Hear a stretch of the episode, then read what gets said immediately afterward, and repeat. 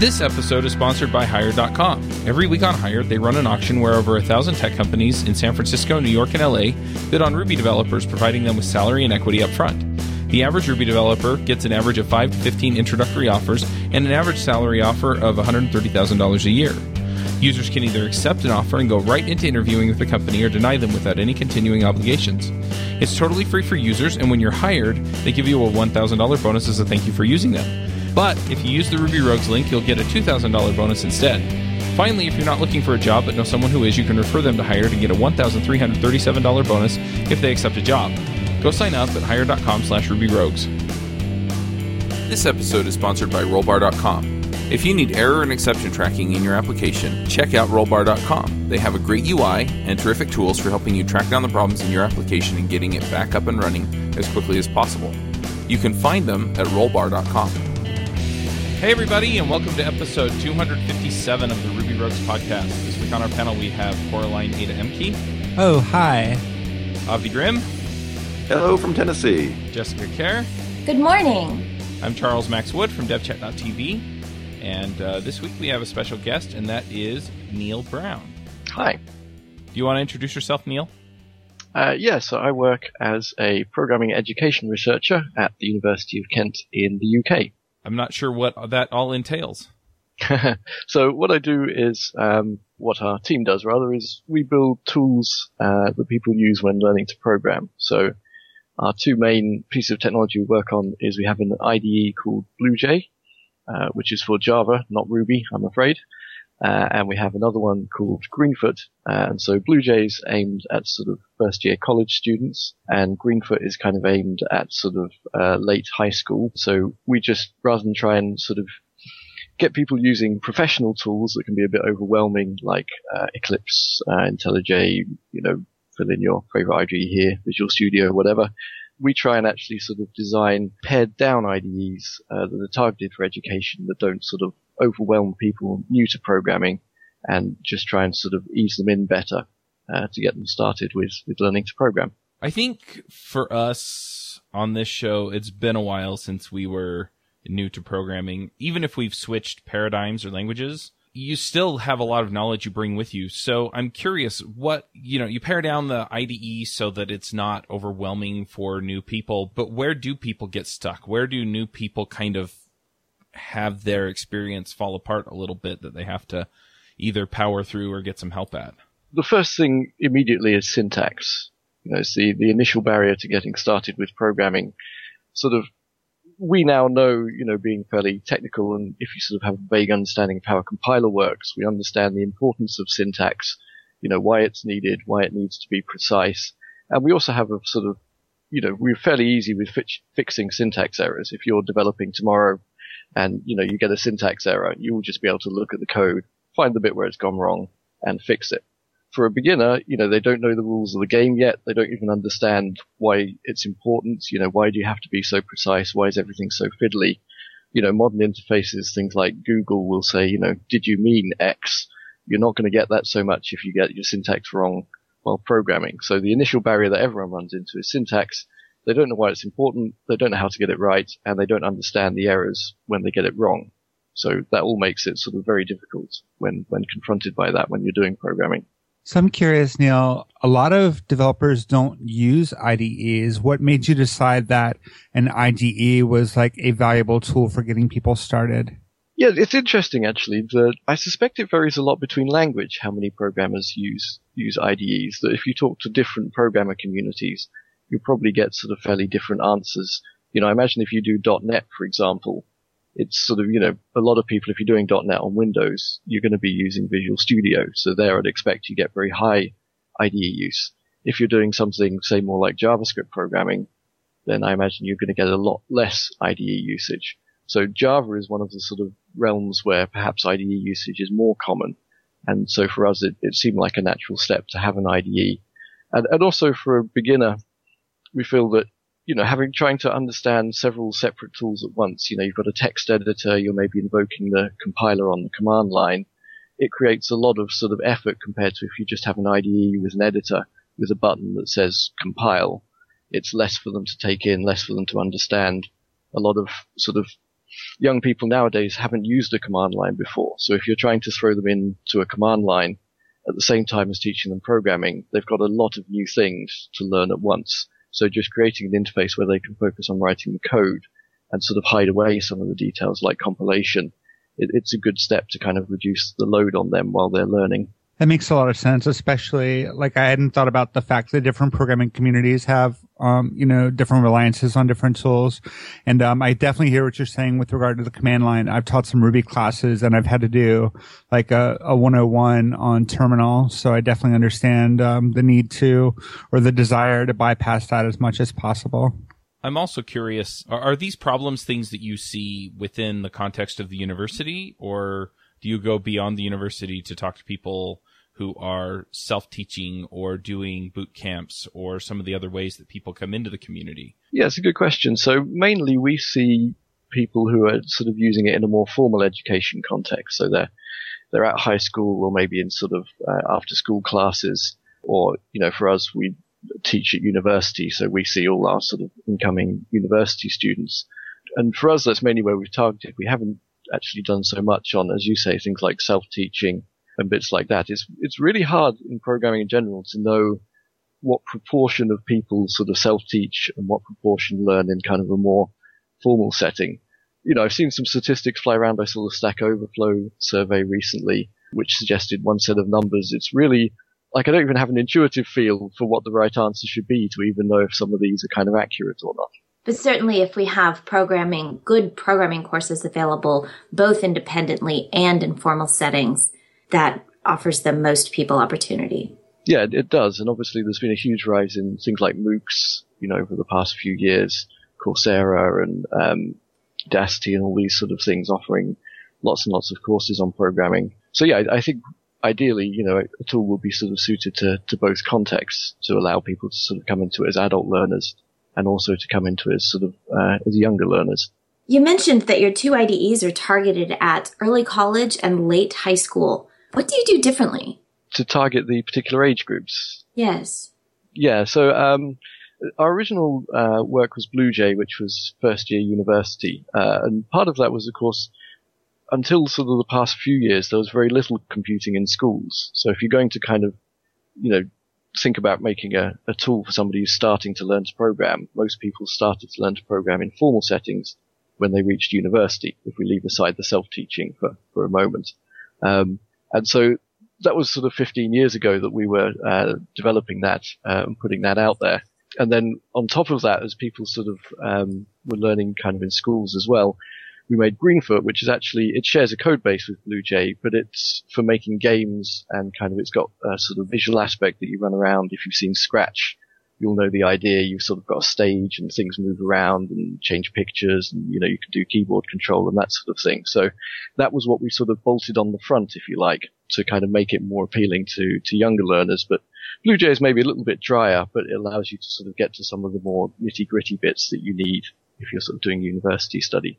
So in fact, over the course of 15 years, learning programming in formal settings has shifted younger. Yeah, I think so. And I mean, obviously in the past sort of few years, it's the real sort of zeitgeist thing to think about doing coding, you know, in schools. Uh, so code.org, other sort of initiatives in the United States. In the UK, we've had computing at school, uh, was a group that we've been part of trying to um, introduce computing into into our schools. That was very successful. We're now on the English national curriculum from age 5 to 14.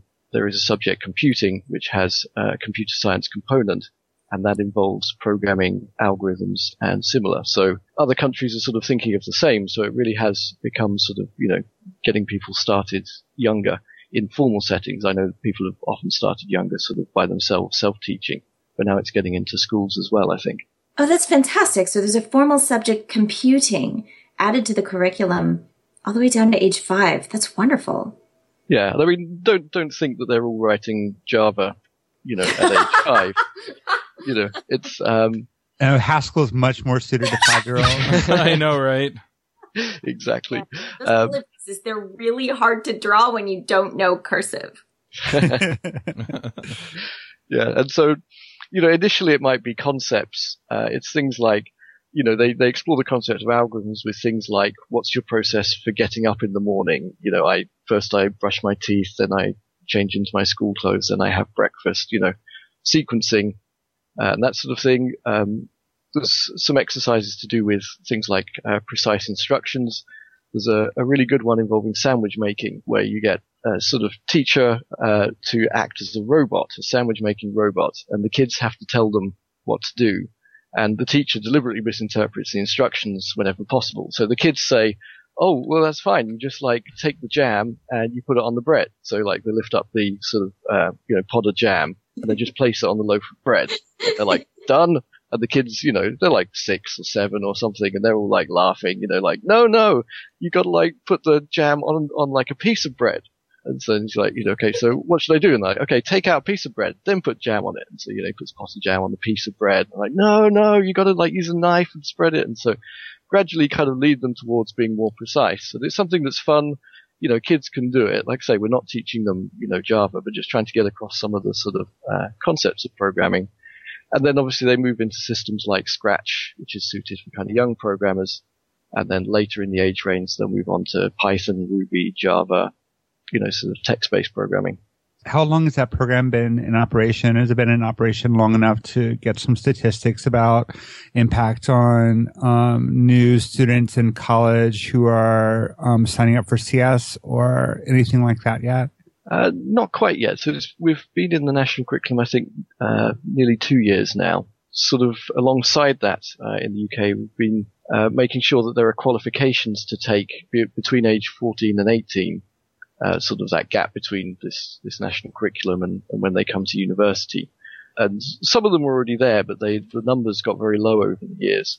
That's now seeing an increase, and certainly when we talk to students coming in uh, to our university, we are starting to see people who've done programming, and it makes it very difficult for us as a university because in general, computer science courses have always assumed that people know nothing coming in and you always get this hugely diverse intake of people who've been like programming in their bedrooms for the last six years and, you know, are proficient in several languages. And all of a sudden we're like, okay, this is an if statement. And they all get sort of quite switched off. But at the same time, we have got people coming in who haven't had opportunity to sort of study much computing or weren't sort of very aware of it. And for them, we do need to teach them this is an if statement. So it's something that universities, I think worldwide find it hard to juggle with computing. There's not a, sort of recognized path like with physics. You know, with physics, you don't start with sort of, okay, you know, this is an electron or something. You know, you can assume that they know the basics. In computing, it's more difficult because we're a new discipline and that will take some time to, to settle down, I think. I'm curious as well um, about the impact on um, lower grade teachers. Like, what kind of training do the teachers get for the young kids to teach them some of those fundamentals? Is that something that the program also addresses? It has been difficult, especially when we live in a sort of age of austerity. So there was there was certainly government will to put the subject into the curriculum, but there wasn't necessarily the sort of ideal amount of government money to provide the training. So there is definitely a lag and a big issue there, and I know that affects the US uh, and all sorts of other countries as well. Trying to train up enough teachers to sort of back this up is a very difficult uh, logistical issue, and there's not really the sort of proper formal programs in place. A lot of it is kind of quite ad hoc to get people up to speed. So I'm I'm curious, how does this approach with uh, high school students and college students affect people coming into the programming community at large? Because it seems like you have quite the diverse uh, set of people coming in as far as experience level goes, anyway. So you've got people who, like you said, are brand new, and you've got people who have been experimenting with or even, you know, full on at a professional level been programming when they come into the program. So who are you trying to send back out into the community? Who, you know, at what level do you expect people to, to be at when they come and join sort of the ranks and uh, become professional programmers? Yeah, it is, it is difficult. And obviously if you've got that sort of diversity of intake, you're not going to magically sort of arrive them all at the same point you know, even after three years of study, you can't necessarily sort of get them all up to exactly the same point. So it's awkward. I mean, ideally we'd send out people, you know, who are, um, obviously they're not going to be seasoned expert programmers, but, you know, who know how to program, who can sort of, uh, deal with, we try and teach several different languages, you know, several different paradigms to sort of give people, you know, a flavor of the different things that they might be going to do.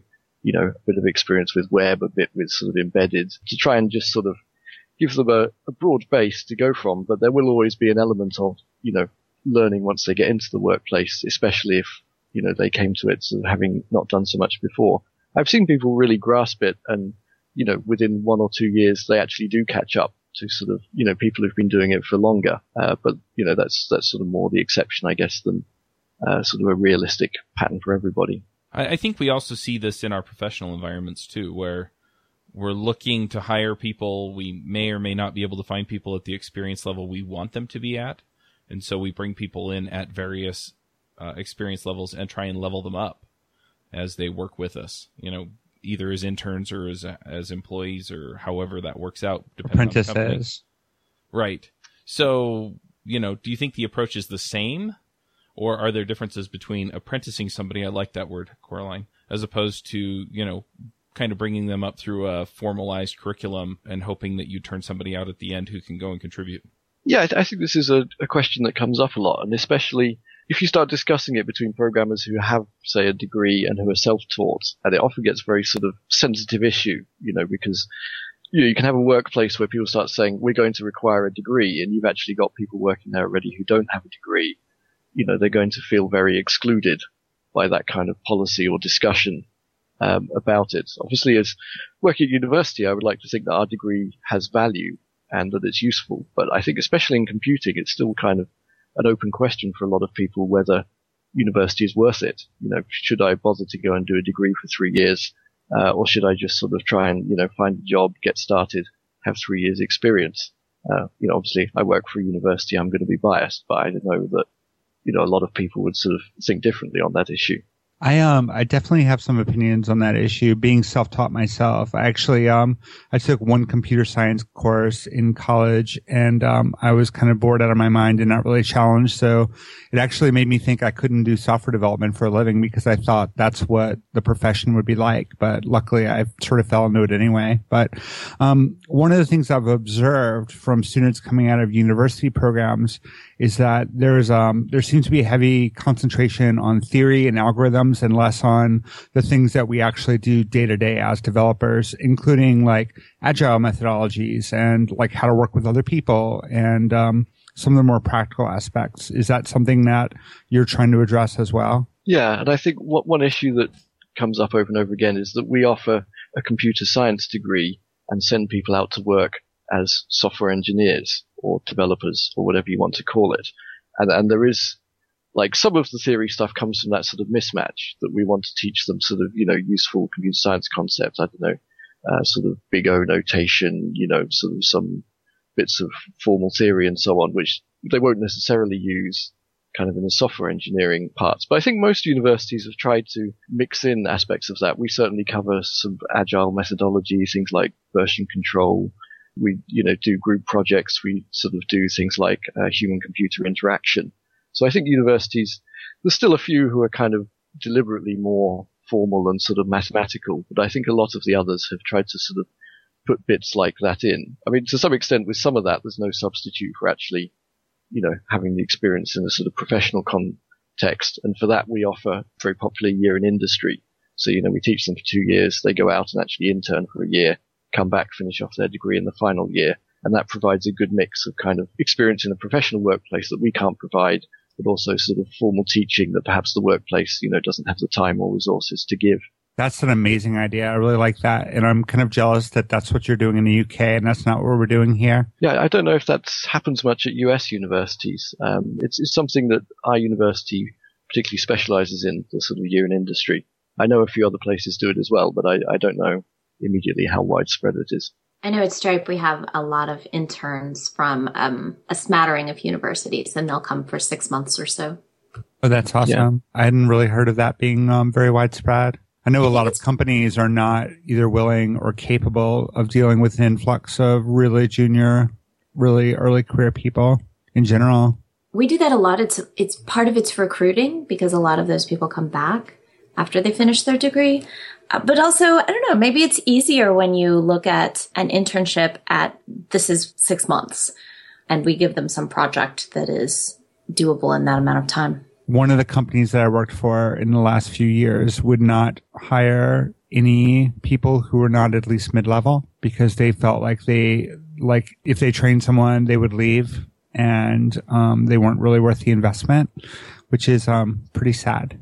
I, I hear that a lot, and I'm somewhat unsympathetic to the company. I mean, I usually just tell them, well, then because usually what they say is, well, then they'll leave and they'll go get paid more somewhere else. And my answer is, is well, then they're worth more, so pay them more.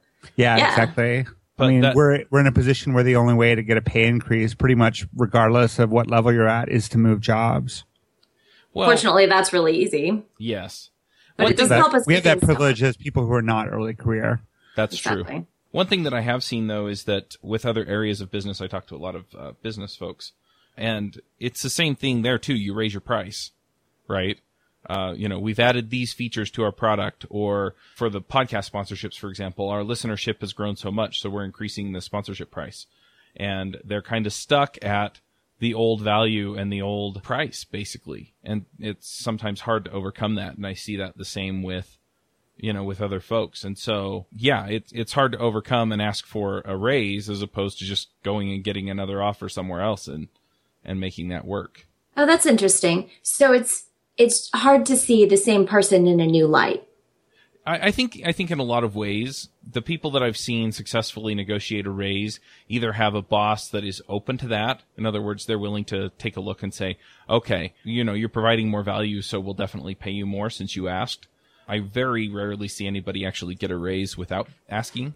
You know, cost of living sometimes is built in, but you know, that's a little bit beside the point. The other way that I've seen it done is somebody goes in and says, when you hired me, I was doing X, Y, and Z, and now I'm doing P, D, and Q as well. And so I, I deserve a raise, and sometimes they'll get it that way. But yeah, a lot of people, the way they get their raise is they go get an offer somewhere else. They come in and they tell their boss that they're on their way out because they got a better offer somewhere else. And then the boss looks at them and realizes that it's going to be extremely costly to lose them and then makes them a better offer. I can tell you that that scenario does not play out very often or nearly as often with people who are underrepresented in tech because we tend to feel like our positions are very tenuous and a lot of people just will not they're not comfortable speaking up for themselves and taking the risk of of losing a job by negotiating for a higher salary because that sort of thing does happen. I can totally see that. I mean, if you're if you're not comfortable with the val or with them perceiving the value that you bring then having a conversation where you ask for more value in return is hard because you don't believe that they're going to recognize that you actually merit that raise. Exactly. So one of the things we do at GitHub is there are engineering levels and with every level there's a set of um, expected behaviors and responsibilities. And so um, as part of the review process, your level is reassessed. Um, and there are salary ranges that go with each level. Unfortunately, those salary ranges are not shared, but it's pretty clear like what you need to move toward to level up as an engineer.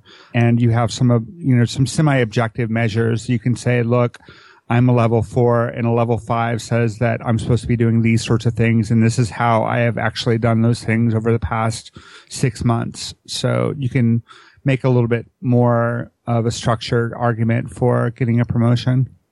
Well, and those kinds of clear expectations are very powerful too, because you can then actually say, I meet the criteria, therefore I am a level five and I should be paid level five. Exactly. And, and it's not a criteria that you've made up. It's not a criteria that you've set.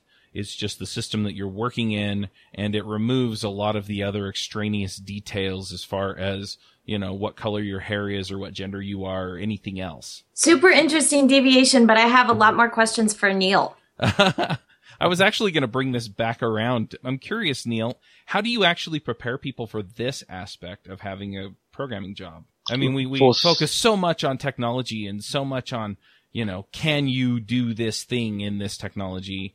And there are so many other aspects of working on a team and having a job and negotiating raises that I didn't have any experience with until I actually had a job and failed at it a few times. Yeah, I think this may come under sort of, there's a limit to some extent to how much you can put in sort of one degree. And I think universities have, you know, we, we try and sort of, for example, find people, help them find jobs, you know, at the end of the degree. But you're right, I'm not sure we ever do much with sort of preparation for kind of the more general work issues, things like, you know, office politics.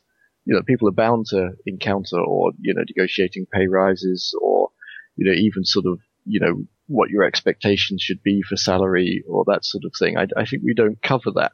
Yeah, I, I, don't know whether we should or not. It's kind of, it, one problem is that whatever you're going to put in your degree must be taught by academics, and I'm not sure sort of people who've totally been academics for a long time yeah, necessarily true. know kind of the answers for this. We almost need like industry people to come back and say, okay, you know, here's how it is in the real world. Like, here's my tips, you know, like on surviving. That might be something that's quite useful that maybe we should think about doing. Yeah, maybe a workshop on how to have a job. yeah. that would probably be useful uh, cross degree program. Yeah. yeah, I think so. Yeah. So I had a question about teaching people to program and you're introducing them in a friendly way in an IDE that you said it makes them not have to worry about the compiler and all the different steps. What is the first thing you want them to learn? Um, so what we do when we sort of run workshops and things is, in say Greenfoot for, for high school students, is we sort of say, okay, here's the interface. You know, here's how you open the editor. Now that you've got the editor open, what I want you to do is put your cursor there and type this line of code. And the first one, you've just got to give it to them. Like, you know, they don't know anything about it. You just say, okay, like our first line of code is usually move like open brackets six, close bracket semicolon, hit compile, go back to sort of the, the Greenfoot window, hit run, and your little like crab we usually use for our intro workshops will run across the screen. And that way, you've shown them a line of code, they've put it in, hopefully they've got it right because it was really short, and something has happened. Like they've actually made the computer do something. And so then hopefully, you know, they're engaged. Okay, so it did something. We go back to say, okay, you know, here's another line of code to like turn, and so put that in, then it runs in a circle. Then you might sort of introduce keyboard control with some sort of if statement. So often we sort of build a mix of, you know, the first bit you've just got to sort of tell them directly what to do because they don't have magically have knowledge of sort of programming. But once you've shown them some bits, you can then ask them to assemble it in a different order. So you can say, you know, okay, we've shown you how to turn left when the left key is pressed. Now you figure out how to, you know, manage turning right when the right key is pressed and just sort of build it from there. So it's a mixture of sort of explicit instruction, you know, write this, do this, and then kind of giving them more and more rein to kind of do what they want. And one challenge that we have is the longer we make the workshop, the more difficult it gets because they all have these ideas like, hey, so my game, I want to like, you know, make this thing kind of run away from you or like, I want the enemies to hunt you down or, you know, all these sort of different requests or, you know, I want to make this sort of thing bounce and, like you get so many requests and so many ideas, and the one difficulty particularly is, of course, they don't have any idea what's feasible and what's easy and what's really difficult. So they will ask something that's trivial, like, you know, how do I make it move backwards instead of forwards? Oh, that's fine, you know, just put a minus on the number. Uh, you know, that's easy. And then they'll have some other request like, you know, okay, I want the enemy to hide from you. And it's like, oh, you know, that, that's like a complicated algorithm uh, that you're going to have to build. And if you don't know programming, you don't understand that one is sort of trivial and the other is, you know, like almost a research problem. It's sort of, so you just have to manage some of the expectations and steer them towards things that, you know, are possible and things that aren't possible. But if they drive it, then it's often quite powerful because, you know, they're doing what they want to do, not what, you know, sort of just restricted to doing exactly what you're telling them. So the first lesson of programming is programs make the computer do stuff. I guess so, yeah. That'd be a good way to sum it up.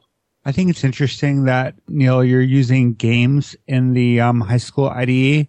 I know there's sort of an intuition that games are a more rewarding form of programming um, to get started with because you can see the effects of what you're doing, and uh, games are like a familiar. We have a vocabulary for games already. Um, generally speaking, by the time we get to that age, is there?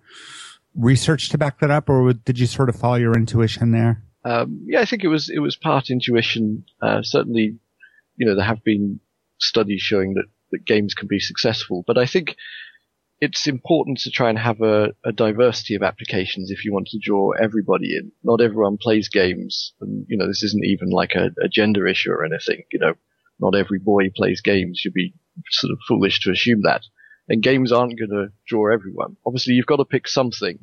You know, you have to sort of pick an application to sort of begin making. You might try and sort of do a mobile app. You know, you might do a game. You might try and do a website. Like whatever you pick, there will be advantages and disadvantages. There will be people who aren't interested and people who really love it. And so I think you know, for sort of a longer course, you'd ideally try and visit several, sort of within reason, several different applications of sort of computing, you know, several different things that you could build. But I think you want to make it interesting. You know, classic computing problems for starting out are things like convert Fahrenheit to Celsius, and it's just that kind of draws almost no one. You know, you want something that's more engaging, that kind of people are actually sort of interested to make. You, no one application is golden and will have everyone interested, but there are oh, some. Oh, I was totally kind of interested in converting Fahrenheit to Celsius. that sounded super useful. okay, I, I actually don't, I don't believe in Celsius. So. I'm not convinced. So, um, so, so, you're converting no seen, to Fahrenheit. That's right. I have seen um, some programs successfully um, use music as a way of teaching um, programming because music is like kind of universally or more universally uh, appreciated. And um, the hardware cost can be a lot less too with um, you know a sonic distributing a Sonic Pi um, and getting someone up and running with music. I know music is a great way to teach concurrency, for example. Yeah, yeah, and I think it's kind of interesting. I was talking to uh, some of the people who make Scratch recently, uh, which you know is another tool aimed at beginners. And Scratch has quite strong support for for music generation, whereas Greenfoot doesn't. And I think it literally comes down, you know, the classic thing that developers build what they know and what they'd want.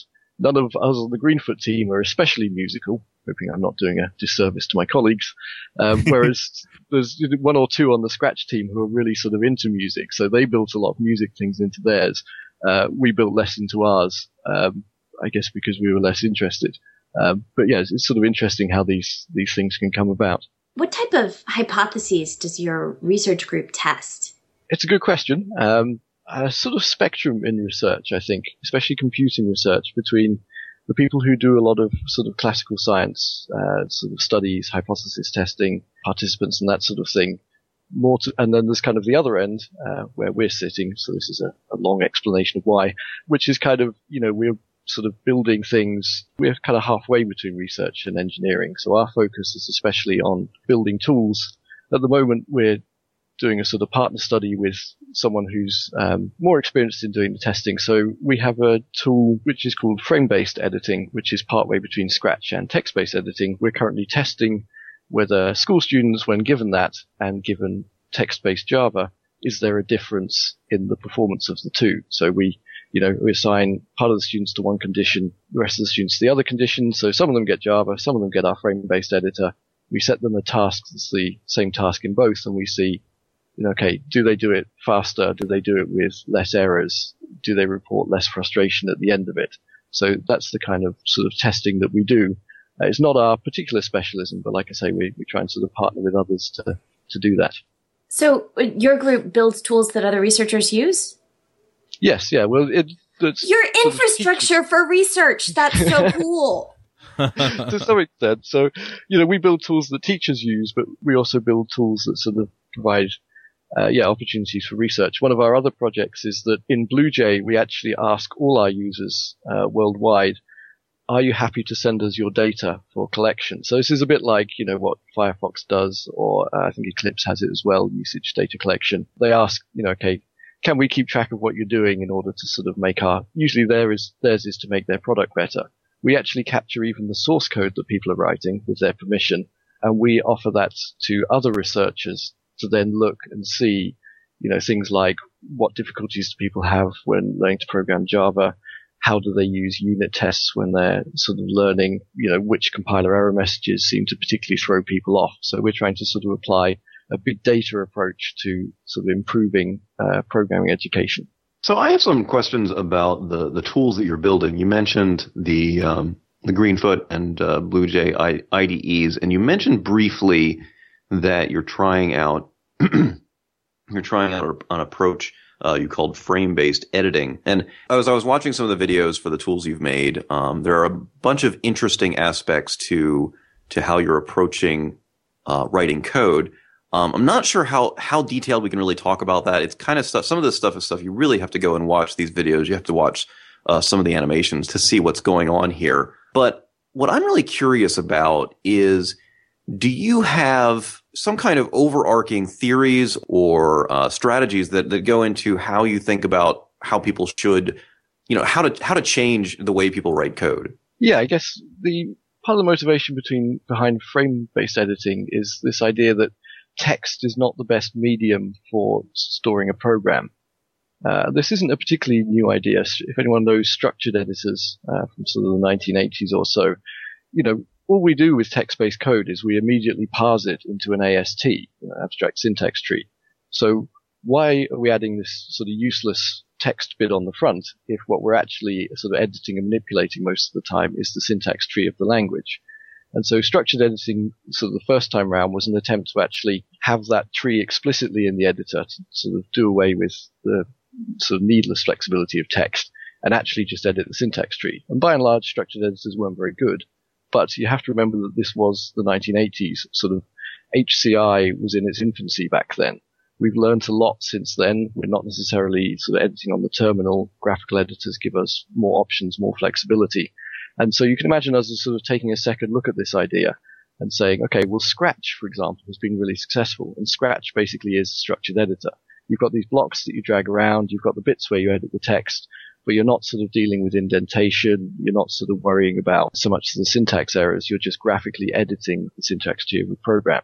And so we're trying to sort of take that Scratch idea and bring it a bit closer to text-based programming and to say, you know, can we have a better go at this? Is this useful? Our hope, sort of ambitious hope, is that it's useful for learning programming, but actually it's just useful for programming in general because certain sort of issues fall away. If you've ever had an argument over spaces versus tabs in your team, then, you know, why? Like spaces versus tabs is, is just a sort of pointless sort of bit in how the text is stored, but it doesn't. There is the no argument there. program. I'm sorry. There is no argument. Yeah, it's spaces. Spaces are the only thing. yeah. So, so, you know, it's just like, why does it even matter? It is not sort of, it doesn't affect the behavior of the program. And so if you sort of edit the structure, a lot of this sort of other issue falls away. And we can also provide, for example, better IDE support. So if, if you're in your IDE in editing some Java and you sort of make a new line and you hit control space, what are you auto completing at that point? Are you also completing the type that begins a variable declaration? Are you also completing a method name? You know, are you uh, See, perhaps you did not hit control tab. so your favorite IDE editor shortcut. Like basically in text, you don't necessarily know any context, whereas in something like Scratch, you're always editing a particular thing. You know whether it's going to be a number. Uh, in Scratch, certainly a number or some text or a variable name or something. You just know from the structure. And same with our frame-based editor that you you first say, okay, I want to declare a variable, and then you're in the type slot for what type is this going to be. Sorry, Ruby folks, uh, but you're declaring up front what the type's going to be. And so when you hit, you know, your autocomplete, you then autocomplete type names. Then you move into sort of declaring the name. There's no particular autocomplete for declaring names, or we haven't thought of anything useful. And then you might have an initialization expression. Then you'd autocomplete method calls or available variable names. So sort of by knowing the structure of your code up front, you can provide sort of better tool support at particular points in your program. I hope that sort of makes sense. What is a frame based editor? What does the frame based part mean? So, so this just ref- this is just our name for sort of having uh, we call these sort of graphical rectangles that we've got frames. If you imagine, so instead of having an if statement in uh, text-based language, we'd talk about an if frame. So it's sort of one entity. It's not just sort of um, put together out of syntax sort of bits with curly brackets. It's already like a rectangle that appears for you that's complete. So it's that context, that place in the structure that you know you are. Yeah, and they're they're always complete. So it, you can have half an if statement in a text-based language because you forgot the sort of closing curly bracket or sort of closing d indent. Um, but in editors like Scratch, it just comes as one thing. You just have an if frame, and it can't be like it's always terminated. There's no sort of run-on syntax errors that crop up halfway down your program. I find that, especially with new people, sometimes seeing the structure of um, the code they're writing can be difficult. And indentation is supposed to fix that problem, but they often have problems with indentation, and editors aren't always great about indentation. So, one of the things I liked about the frame approach from the example video that I saw on your site was that it makes that visual chunking of functionality really intuitive. Yeah, so the indentation just comes naturally from the structure rather than having to sort of manage it separately. And as you say, beginners especially have problems with indent. I mean, it's it's hard to think of many other sort of computer-based tasks where indent sort of has a you know, particular sort of semantic meaning. Python, um, but yeah, but but sort of outside programming, it's not something they're used oh, to. Oh, right, yeah. Managing, managing white space, it doesn't usually matter particularly, or it's just sort of a an aesthetic thing. Uh, you know, if you're making a Word document or something. So this idea that somehow the amount of space you put at the beginning of the line affects your program behavior is kind of it's new and, and a bit unexpected. Yeah. Now, do you feel that these uh, some of these ideas have legs beyond beginners? Yes. Yeah. I I mean, I think the frame-based editing, if we can get the interface good enough that it doesn't get in your way, then it is potentially better than text even for professionals. Uh, there's sort of a big if to some extent, um, because like I say, the sort of initial try of structured editors just were too sort of rigid. Uh, they just kind of annoyed people. They're a bit weird to use. Um, and so, like I say, we're just trying to apply sort of more modern HCI knowledge. But I do sort of feel it's, it's potentially better than text. If I had all the IDE support that I do from, uh, I use, uh, IntelliJ's, uh, idea thing, if I had all the support that that gives for kind of refactoring and more complicated bits in my frame-based editor, I honestly think it, it would be more useful than text. Obviously, I'm are, hugely biased. are, are you familiar with the work of Jonathan Edwards at all? Vaguely, the name rings a bell, but I can't. Uh, he was at MIT and he worked on the, the transcript programming system, which was working towards uh, sort of radically reinventing uh, how we interact with programs. Um, yeah. I want to read a quote from him. He moved on from that project. He's gone on to, to work with Alan Kay at CDG. But I want to read a quote to you, and I'm curious to get your take on it. I'm curious if you agree with it. Okay. He says he, this is sort of reflecting on on his efforts to get some traction with the the stuff that he was working on. He says, "My holy grail has been to radically simplify professional programming. I now realize that simplification is not fundamentally a technical problem, but rather a cultural one. Our nerd culture embraces inhuman levels of complexity." Mastering mind-boggling complexity is our mutant superpower. It is our tribal marker. Complexity is the air we breathe, and so it is invisible to us. Simplification will only come from outside this culture. To disrupt programming, I first have to reinvent it for a fresh audience of non-programmers. I'm curious if you have any agreement with that. Yeah, I, I, can certainly see where he's coming from. One difficulty that people have with introducing Scratch to learners, for example, is that they see it and somehow they just mark it as not real programming. I mean, you can write, you know, it's Turing complete. You can do any algorithm that you want in Scratch. And as a programming language, it's as powerful as any other potentially. But because it's not something that's used in a professional way, people mark it as sort of, oh, no, this is just a, a toy thing and other teaching languages have had similar fates in the past. One of the useful advantages of us for Java is that we can actually point to sort of industry and say, no, no, you know, this one's real. You know, people use this, but it, it's a silly distinction to have to to make. But as you say, it all comes from sort of a cultural thing. Some researchers describe it as people are not just learning to program, they're aiming to join what they call a community of practice. They want to come out, go out and be professional developers. And if you're trying to teach them with a tool that they believe is not used by professional developers, it will suffer. I think probably the easiest way to change programming education to some extent is to actually change industry first, even though that's obviously crazy tough, because then people will actually see, okay, yeah, I want to use that tool that, that industry are using. So I think if you really wanted to reinvent programming, you'd probably start by trying to sort of change the tools that some professionals use, and then that would sort of backport, as it were, uh, into programming education. Interesting. So that's yeah, that's that's kind of a, a different approach, but I I definitely see I see your point there. Um, you know, a lot of you're right. A lot of what people aspire to in education is what they see going on in industry. Yeah, and, and that can be somewhat dangerous because you you know, especially a few years ago, you'd get people saying, you know, I want to be doing C++ because that's what the industry's doing, but teaching right. people to start programming with C++ is harder than you know some other languages, and so especially at university, you have to sort of manage those kind of expectations, find a way that you can actually reasonably teach people to program while also making it clear that there is a path on to professional development. How much of the industry I, changes you were talking about deal with um, technical matters, and how much of it is dealing with elitism? Yeah, I think there's definitely an, uh, an element of that. If if you have something that makes it easier to program, people will look down on it. I think people who already program, they say, "Oh, you know, it's just a toy thing." You see it with I don't know, things like games, you know, having a sort of game engine already written like Unity or whatever. Oh no, you know, that's just sort of like toy stuff makes it easier. Professionals are now, of course, starting to use some of these systems because it, it actually does make sense.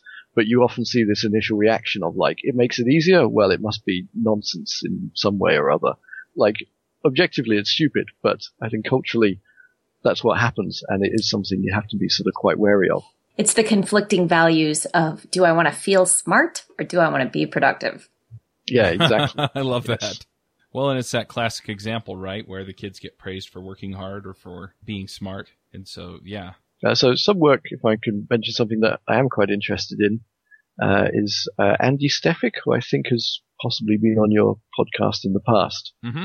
I find his work very interesting because, you know, one thing that he's discovered is that there's very little research or kind of logic in, that goes into a lot of programming language design. And so he sort of, you know, came to it and started looking, okay, which bits have we actually, you know, scientifically examined? And the answer turned out to be very, very little. And then he set about doing it and found, you know, this, this famous result that Perl's syntax is, you know, no better than ran, sort of randomly generated syntax. And so he is building a sort of language that can be used for programming education. And he is doing it bit by bit, actually trying to test, you know, what keywords make the most sense to people, you know, what sort of semantic model, you know, for types or whatever works well for people. And I think that's very interesting and a, a sort of very useful future direction. For us, with our language, we haven't gone along those lines because we offer Java and our other language in the same tool. So we've tried to stick very close to Java and semantics and keywords so that there's not any difficulties for people transitioning between the two. But yeah, I think uh, Andy's work is sort of very interesting, especially for the future of uh, programming language design for education and industry. That's got to be a very fine line to walk, deciding which parts you're willing to radically change and which parts you want to keep the same for familiarity. Yeah, and I think often people get tempted to change everything. You know, there's sort of a temptation if you get to design a new language, well, I'm going to have a new syntax, I'm going to have a new semantic model, especially academics who come to design languages. You know, they want to reinvent everything all at once. And obviously it's just, it's difficult. You know, we're just trying with our work to reinvent the editing interactions. You know, we're not going to at the same time try and come up with some new type system or anything like that. It's just too much work. So we, we pick, okay, this will just keep like Java. It's not perfect, but we know it works. You know, just go with what works for that aspect and vary the bit we're actually interested in sort of, you know, experimenting with and playing around. Right. If you change everything, then you don't learn anything from the difference. Yeah, exactly. So the study that I was talking about that we ran, we're using Greenfoot in both cases. They're programming using our editor in a new editor in one and Java in the other, and the semantics of what they're writing is the same. It's just the editor interaction that changes. So as you say, for sort of scientific point of view, that's important. Everything else held constant, one thing varied. You can actually uh, sort of tell the difference between the two. So overall, I'm just curious. We've we've talked about a lot of specific things, and we've talked about some broader ideas. But as you study how people enter programming and learn about programming, uh, what is it that you're actually trying to learn? Like, what is your what is your goal? What is the outcome that you're you're hoping to have, or what information are you hoping to glean? So I, I think we'd like to make programming easier to learn, both in the sense that sort of more people can can get into it and understand it, um, and also that they're less frustrated and spend less time getting to grips with it. One thing that we found, the I mentioned this data collection project we did with BlueJ. So I, we collect their source code and we can actually see for any individual sort of person who's opted in, we can see the program over time as they write it. And when you look through some of those programming traces, some of them are kind of just heartbreaking because you see this person fighting and struggling with the compiler. They probably, you know, by themselves. They don't have anyone else sort of leaning over their shoulder telling them what to do and they're just getting it wrong over and over again. And when you look at things like that, you just think, surely we can do better. You know, you see them get a compiler error message, you can see that they've misinterpreted it, they're editing some part of their program that doesn't matter. You're watching it, you know, sort of way after it's happened, wishing you could sort of lean back in time, tap them on the shoulder and say, there, the semicolon goes there. But, you know, you can't, and you're just sort of looking at this. And so having looked at some of the the programming traces that we see, we can surely make tools that will do better. We won't magically get 100% of the population understanding professional software development or anything like that. But the people who are learning to program, we can make it easier for them. That I'm sure. Well, and if it helps with onboarding one one more person or two more people or three more people, and you start incrementally making that difference, you know, so it's hundreds of people or thousands of people, it changes the the face of things because we now have, you know, more people with more diverse backgrounds coming in, uh, you know, people who look at problems differently and solve things differently and lead us to think differently. And who knows? I mean, maybe that's going to lead to the next big breakthrough in programming or software or devices in general that in turn make a big difference in our quality of life as a, a culture or society. Yeah, and I think one thing that's often missed with this sort of putting programming into schools is people always think that this is to solve an employment gap and that we are therefore aiming for everyone to learn to become programmers. But we don't teach music in schools so that everyone beca- can become a musician. We teach it so that, you know, they understand the basics and they get a broad education. So I think if we can just teaching people to program a bit, even if they never do any more, they get a sense of what is possible with a computer and what isn't. And if you think of things like, you know, lawmakers who are ignorant of computers trying to sort of legislate for this sort of thing, just having a more, a populace, that sort of, um, population that's more aware of what computers can do, what they can't do, you know, what the internet is, vaguely how it works, just sort of being more technically savvy. I think it will just be sort of better for, for everybody, even if they're not sort of, you know, doing more active development themselves, but just to have an understanding of, you know, sort of what computers are and what they can and can't do. It's a basic literacy question. Yes, yeah. That's great. I had one more question.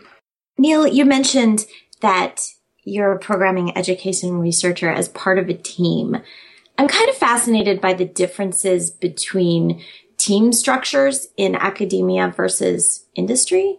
Could you describe like how your team collaborates and works together and how they each advance their career while working in a team? Yeah, I think we're we're a slightly special case because often we're slightly larger than than a lot of academic teams. So our work is funded uh, through a grant that we received from uh, Oracle, uh, for which we're very grateful, and it allows us to employ three or four full-time. The university counts them as researchers because universities don't understand employing anyone who isn't a lecturer or researcher. So we're researchers. But really we do software development, you know, for, for the most part. So our time is maybe I don't know, finger in the air, 70% software development, 30% kind of research, writing papers, going to conferences, and that sort of thing.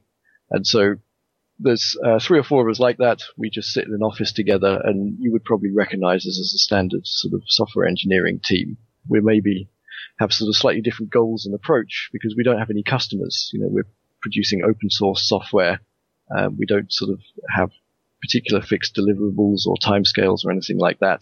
So we can put in the features that we want. We can release it sort of on a timescale that we want. Obviously, we're hoping to get more users. You know, more is is better uh, generally.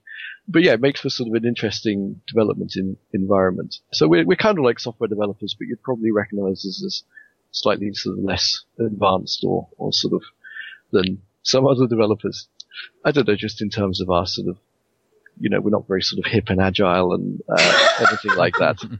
Um, oh, but, but, you're totally doing open source, so that's all the credit you need. That's true. Yeah, yeah but they're yeah, doing a lot of debating between spaces and tabs still. So yeah, so we're kind of like a little sort of small team. We don't really interact much with the rest of the sort of university structure. You know, we're just focused on sort of building our software and releasing it. You know, we all do development, testing, support, uh, and share that round. You know, like like happens on on small teams. You sound like a yeah. highly functional software development team to me. Yeah, I guess so. Yeah, I don't know. I, I guess you sort of have this thing where sometimes, you know, I spend most of my time going to academic conferences. Sometimes I go to industry conferences, and you know, it's all sort of the latest like way to organize your software team and the latest technologies, and that's not necessarily sort of us you know, we're, we're perhaps a bit more conservative in that regard. So I always, when I go to industry conferences, I kind of feel out of place, but it's kind of interesting. Um, you know, it's, it's, it's interesting to go there and, and see what it's like. All right. Neil, if people want to follow up with you, see what you're working on these days, where do they do that? I'm sort of reasonably active on Twitter. Um, so I'm at Neil CC Brown. So that contains sort of a, a lot of details about our work and, and what we do. And I can also supply links to, well, if you just Google BlueJ Greenfoot, uh, you'll find sort of the, the things that we make. All right. Well, let's go ahead and get to some picks then. Avdi, do you want to start us with picks? I got nothing this week. You've been too busy enjoying the beautiful scenery of spring in Tennessee, haven't you? That's that's it. That's exactly it. Spring. that's a good one. Yeah, spring. Yay! All right, Coraline, what are your picks? I have one pick today. I often have a problem on Monday mornings, especially at stand up of trying to figure out just what it was that I did the day before. So, um, someone has written a tool to solve this problem. It's called Git Stand Up. It reminds you of what you did over the last N working days. Um, you basically navigate to the repository, type Git Stand Up. Um, you can supply an optional author name and how many days back you're interested in, defaults to the past 24 hours. And it shows you all of your commits, all of your commit activity in that repo, or if you go up a level to multiple repos. So it can be a good reminder of like exactly what you're working on. Like maybe maybe it's um, Tuesday morning and you don't remember where you left off. It's a great way to say, oh yeah, that's the last thing I did. So kind of handy for stand up. Just run that a couple minutes before you get together with your group and um, look smart. So that's it. All right. Jessica, what are your picks? My pick is CraftConf. It's a conference in Budapest. It's coming right up April 28th and 29th, and they live stream and record the sessions. So you could watch them live. You could watch my Elm Talk live on the 28th, or you could watch the recording, which is immediately available. Uh, super awesome. They have amazing speakers. You should check out their video stream, or if you're in Budapest, you should go. Awesome. I've got a couple of picks myself. First of all, just to preface this, I live in Salt Lake City, but we are doing a meetup in Salt Lake City on May 5th. It's going to be downtown close to the Grand America Hotel where uh, uh, NGConf is going to be held. So if you're in the Salt Lake City area, or you will be on May 5th, please come by and hang out and then try and sneak into the after party for NGConf. But anyway, so that's one pick. Another pick, and this is something that I picked up while I was traveling the last few weeks, and that is a Zoom H6. Now, before when I was recording, I would record into an Edirol uh, R-09HR, which is a digital audio recorder. Has a couple of microphones on the top. It's a pretty nice little piece of equipment. I think they run about a hundred dollars, and it's just nice to have something you can carry around and record into. That's not your phone, and the microphones are a little better quality than that. However, the Zoom H6 is sort of the next level from that it actually has most of the features you'd want if you had like a little portable studio and it's built into this piece of equipment. Now it's a little less easy to carry around because it's a little bit